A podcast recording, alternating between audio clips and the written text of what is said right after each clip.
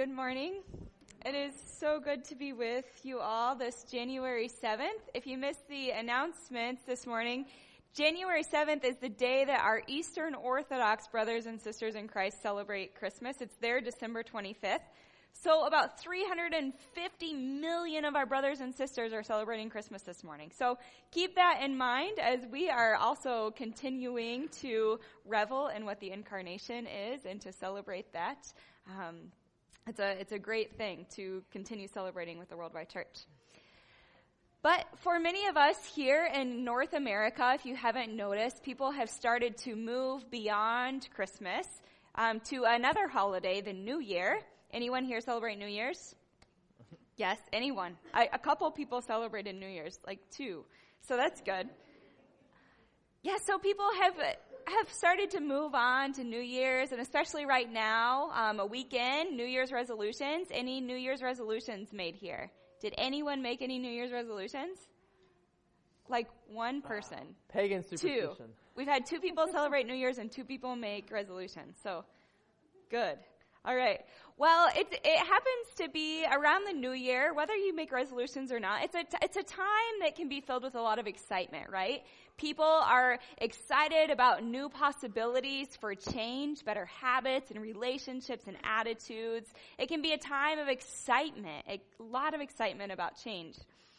So come January 1st, perhaps you've experienced this or have in the past, we jump in, maybe really gung-ho to fulfill a resolution we've made. Maybe you will resonate. Let's use the example of weight loss, since that's the most prevalent resolution that happens in the U.S. So imagine this, January 21st. You don't actually have to imagine. You can see your friends and family doing this maybe. Someone will say, I'm going to lose 10 pounds or whatever that is, and they buy a gym membership, right, and they clear all the cookies out of the cupboard, and they encourage all their family and friends to get on board, and sometimes the family and friends are really upset because they miss those cookies. Anyone ever been there? Your parents done that? Mine did. So they charge full speed ahead on their goals in January. That's where they are right now, and it goes on for a little while, right? So my brother is a manager of gyms in the Indianapolis area, and he's been working like crazy these past few months. I've been really worried about him, opening new gyms, getting him ready for January. But he keeps telling me, don't worry, Steph, don't worry. It's going to slow down. It always slows down in February. And he's right. They do all this work for the month of January, and then the rest of the year is like, phew. So he's right. It always slows down in February. Did you know that they've actually done studies that by the second week of February, about 80% of us have given up on our resolutions? 5 weeks, and we throw in the towel. 5 weeks. By the end of the year, only 8% have stayed committed to their resolutions. That's 92% of us falling off.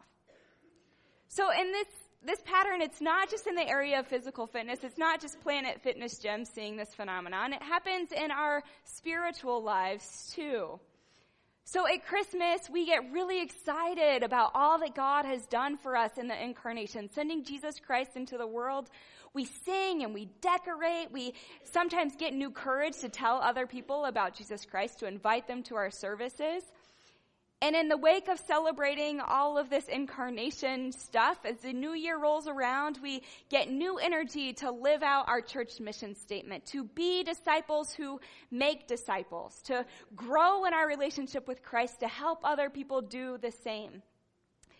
That's the space that many of us might be dwelling in right now, still shining with the Christmas glow, still motivated with New Year's resolve.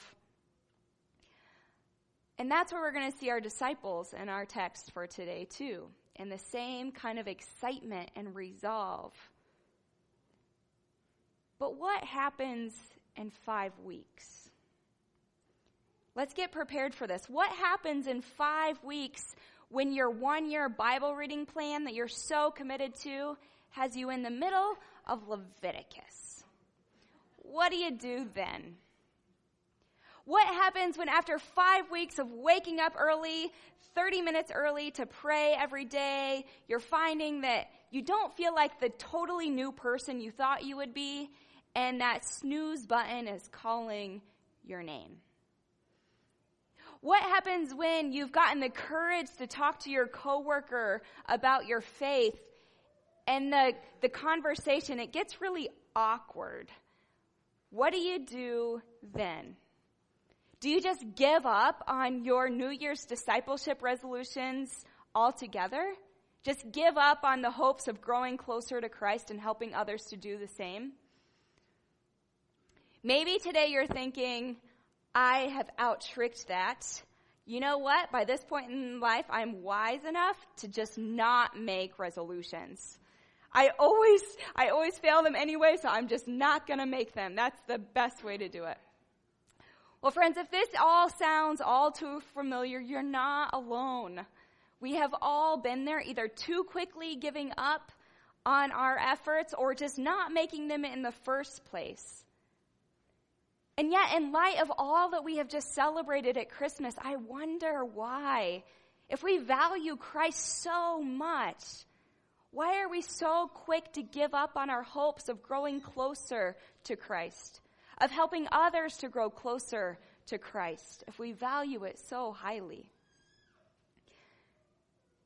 Well, before we get to our text, I want to do a little cultural analysis. I think that part of this has to do with the fact that today we live in a really fast-paced culture. Can anyone agree with that? Do you feel a little too fast sometimes? We expect immediate results all the time. Fast food, fast service, fast cars, fast growth for everything, including our souls. But friends, the work of God is slow and steady. Our souls are so complex and intricate and valuable that they refuse to be fed by cheap fast food drive-through. Our souls are so beautiful that they require the slow cooking oven of a loving relationship. So what we'll see in our text for today and throughout the entire Gospel of John is that God invites us into relationship. God invites us to come and abide with him, not to get a quick fix and go, but to remain with him. And it is within the safety of this long-term relationship that growth and change happen. So with these thoughts of discipleship in mind, I invite us to read our passage for today, which is John 1, verses 35 to 51. You can follow along in your pew Bibles or in your own Bible if you brought that. But before we read, let us pray. Father, Son, and Holy Spirit, we pray that your word would be our rule, your spirit would be our teacher, and the glory of Christ, our single concern. Amen. Hear the word of the Lord. The next day, John again was standing with two of his disciples. And as he watched Jesus walk by, he exclaimed, "Look, here is the Lamb of God." The two disciples heard him say this, and they followed Jesus. When Jesus turned and saw them following, he said to them, "What are you looking for?" They said to him, "Rabbi," which is translated teacher, "where are you staying?" He said to them, "Come and see." They came and saw where he was staying, and they remained with him that day. It was about 4:00 in the afternoon. One of the two who heard John speak and followed him was Andrew, Simon Peter's brother. He first found his brother Simon and said to him, "We have found the Messiah," which is translated anointed. He brought Simon to Jesus, who looked at him and said, "You are Simon, son of John. You are to be called Cephas," which is translated Peter. The next day, Jesus decided to go to Galilee. He found Philip and said to him, "Follow me." Now Philip was from Bethsaida, the city of Andrew and Peter. Philip found Nathanael and said to him, "We have found him about whom Moses in the law and also the prophets wrote, Jesus, son of Joseph from Nazareth. Nathanael said to him, Can anything good come out of Nazareth? Philip said to him, Come and see. When Jesus saw Nathanael coming toward him, he said of him, Here is truly an Israelite in whom there is no deceit. Nathanael asked him, Where did you come to know me? Jesus answered, I saw you under the fig tree before Philip called you. Nathanael replied, Rabbi, you are the Son of God. You are the King of Israel. Jesus answered, Do you believe because I told you that I saw you under the fig tree? You will see greater things than these. And he said to him, Very truly I tell you, you will see heaven opened and the angels of God ascending and descending upon the Son of Man. This is the word of the Lord.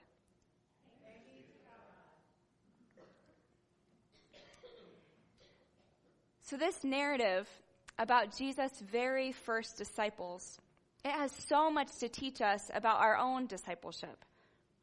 And at the heart of this text is verse 39. They came and saw where he was staying, and they remained with him that day. They remained with him. The Greek word for remain here is meno, which can also be translated as abide, which we're going to hear pop up again and again in John's gospel. And it comes up again and again because it is so important, because this word, meno, remain, abide, it is at the heart of discipleship. Remaining with Jesus is at the heart of discipleship. So as we'll learn later in the gospel, these men, they come and stay with Jesus, not just for a night, but for the next 3 years. And after that, the Spirit comes and abides within them. So they are abiding with Jesus, not just for a day, but for a lifetime of remaining with Jesus.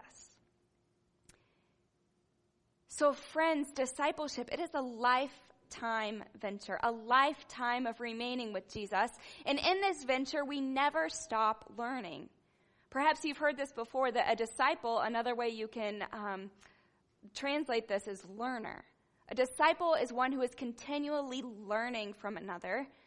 And for us, that's learning from Jesus. So this posture of lifetime learning, it helps us to avoid two pitfalls that Christians can fall into in the life of discipleship. See if you can hear resonances with our pitfalls with our New Year's resolutions too. So the first one is it's to think that at some point we're done learning and growing. That's maybe those who just say, I'm not going to do a resolution anyway. I'm good where I am. Just going to stay here. That can be the first pitfall, to think that we're done, that maybe our only job now is to teach other people. But the reality is Jesus always has more to teach us, no matter our age or background. No matter even if we're pretty content where we are, Jesus always has more to show us, more to grow within us. And we get to see this unfold in the disciples' lives. So right here in John 1, the early disciples, they make some astounding proclamations. Andrew calls Jesus the Messiah right out of the gate. Nathanael calls him the Son of God, the King of Israel. And these are bold claims. They are very bold claims, and they are true and accurate claims. But it appears to us right out of the gates that since they're making these claims, the disciples have Jesus all figured out, right? Like they see him, they recognize it, they make these claims. Yay, like they're done, right? But we learn later, we're going to learn as the gospel unfolds that they don't quite have Jesus all figured out. You see, what they meant by these claims was something really wonderful, but it wasn't all that Jesus was. You see, these titles for them was a savior that would save them from the Roman Empire, a savior that was for the Israelites only. It was a savior, it was a messiah, it was a king, but their idea of those things was a little bit too small. But over time, as they remain with Jesus, Jesus opens their eyes to see that he is a king, but not just of their people, but of the world that he so loves.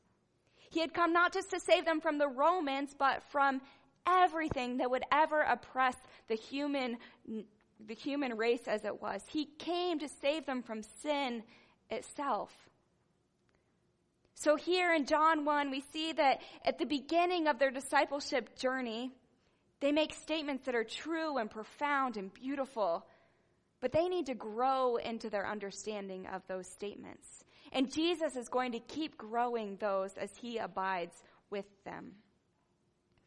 And the same is true, friends, in our lives of discipleship. Think back on your own faith journey, if you will. I'll give you a little picture into mine. I was baptized at age 9.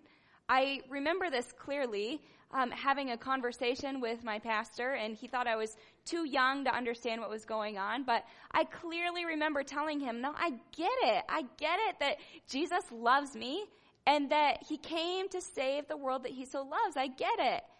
And the pastor was like, oh, she's saying it. She seems to get it. So sure, yeah, let's baptize her.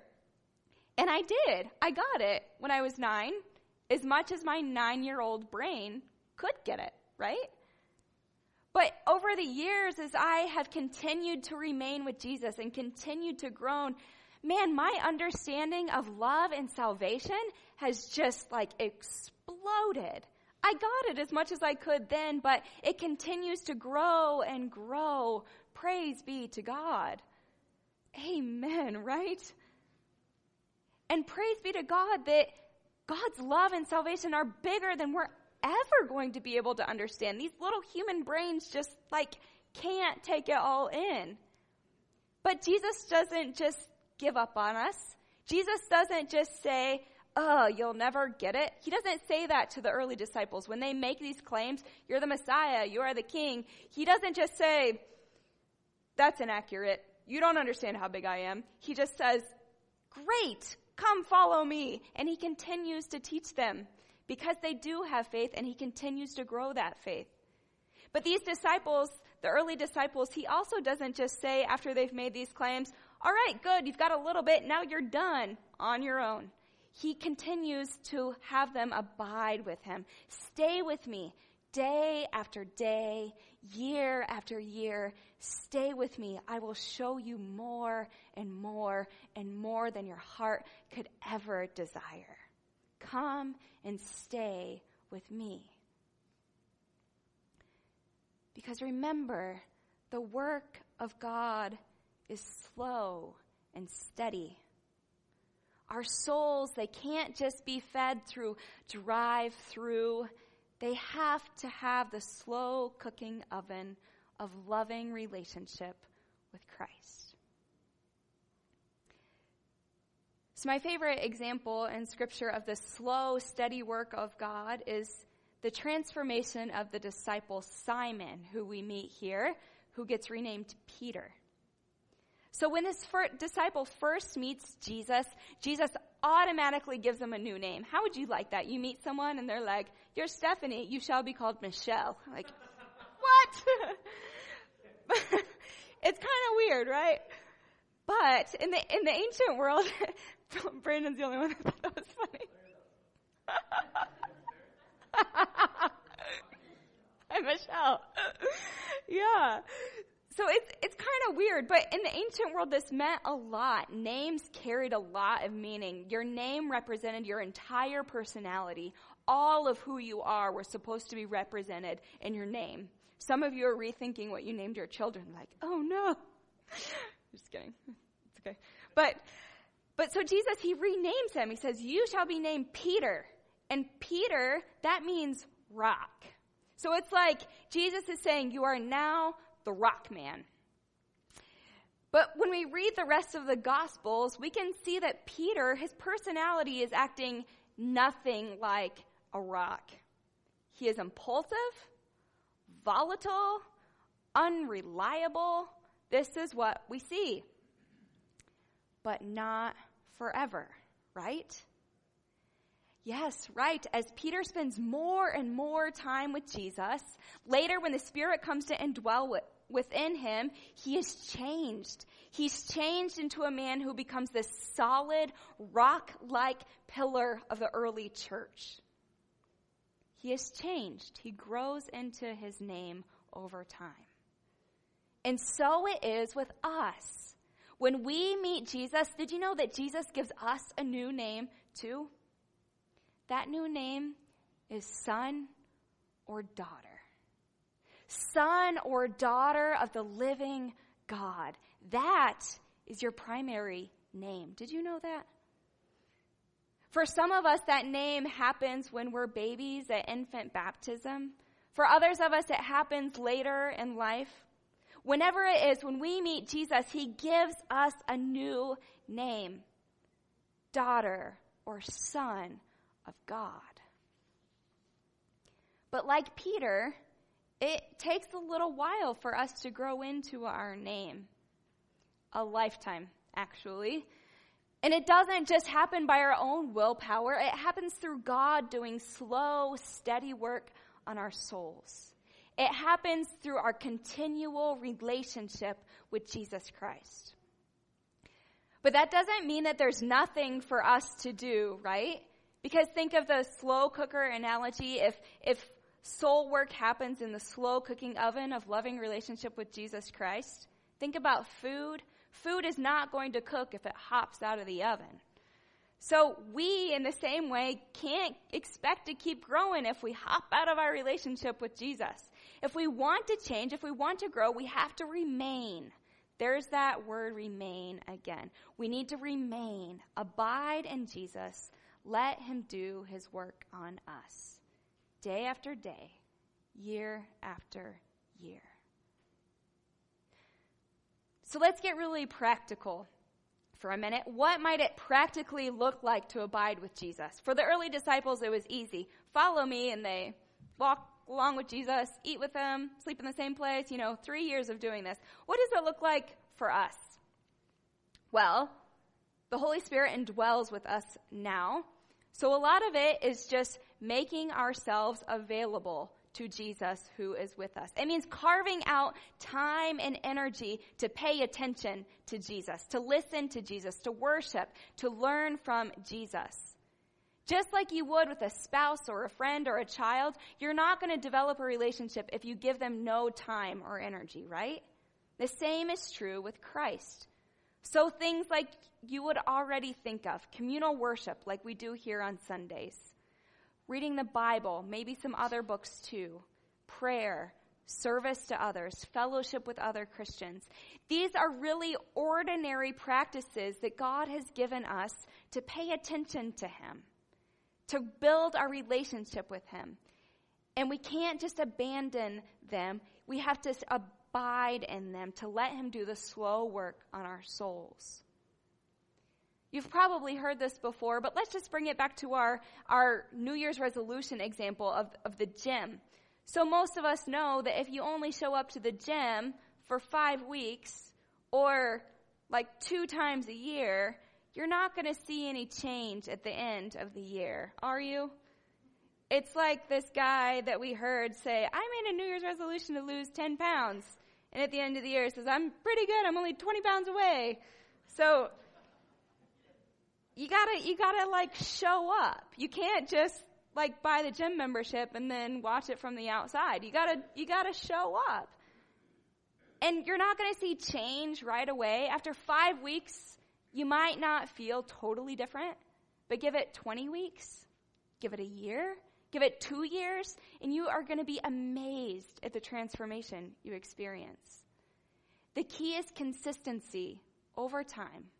Continuing to show up to Jesus day after day, year after year. And that highlights the second error that we can fall into in our lives of a discipleship. If you're wondering, I knew there were two, but as we close, we're going to highlight the second one. You've probably picked up on it already. That error is to think that we should expect our soul transformation to happen like that, to happen just overnight, really quickly. Many of us, we get frustrated with ourselves and frustrated with our families and coworkers and friends when we don't see the results happening as fast as we want them. Because remember, we live in a culture that tells us immediate results all the time. But when we don't get those immediate results, our knee-jerk reaction is just to give up on our spiritual practice, to give up on our evangelism and discipleship of others. But think again of Peter. Do you know there was a point where Peter was tempted to give up? Do you remember at the end of the gospel, he makes a really big mistake. He denies Jesus. Not once, 3 times, flat out denies him. 3 years of living with Jesus, he even told Jesus, I'm not going to deny you. And then the time comes and he denies him. 1, 2, 3 times. So here's Peter. In his self-loathing, he could be tempted to give up, just to say, I'm done. I've failed. There's no way I'm going to keep going on. There's no way that I can disciple others or be a disciple. I've messed up too much. But what happens? Do you remember? Jesus comes to Peter again. Because Jesus is in relationship with Peter. And Jesus says, it's okay. He restores the relationship and invites him to keep going. Keep following me, Peter, and keep inviting others to follow me too. Let's keep on going. And he does, doesn't he? This formerly impulsive, volatile, unreliable man becomes a rock of the early church. He is a man through whom Christ works to draw thousands of people to himself, and over the course of century, billions of people, because Peter chose not to give up. To close today, I invite you to pull out your bulletin to the middle portion. You're going to find there a prayer called a prayer of patient trust. This prayer was written by Teilhard de Chardin. I probably butchered that. Ask Tommy for the French pronunciation later. He's a French priest during the early 1900s, and this is a prayer that I personally have kept on my desk and have been praying through for the past few months. And I invite you to do the same, to keep this prayer, maybe rip it out of your bulletin, put it somewhere where you can find it. This prayer, it will help us to fight our impulses to think that spiritual growth is supposed to be quick or easy, or the false notion that we might ever reach the end of spiritual growth in this life. Rather, this prayer invites us to remain in Christ, to trust his slow and steady work on our souls. So as I read this prayer aloud, I invite you to read it along silently. Let us pray. Above all, trust in the slow work of God. We are quite naturally impatient in everything, to reach the end without delay. We should like to skip the intermediate stages. We are impatient of being on the way to something unknown, something new. And yet it is the law of all progress that it is made by passing through some stages of instability, and that it may take a very long time. And so it is with you. Your ideas mature gradually. Let them grow. Let them shape themselves without undue haste. Don't try to force them on as though you could be today what time, that is to say, grace and circumstances acting on your own goodwill, will make of you tomorrow. Only God could say what this new spirit gradually forming within you will be. Give our Lord the benefit of believing that his hand is leading you, and accept the anxiety of feeling yourself in suspense and incomplete. Lord Jesus, thank you for your word. Thank you that you are patient with us, that you remain with us even when sometimes we want to skip out on you. Thank you for being with us always. Help us to remain in you. In Jesus' name we pray. Amen.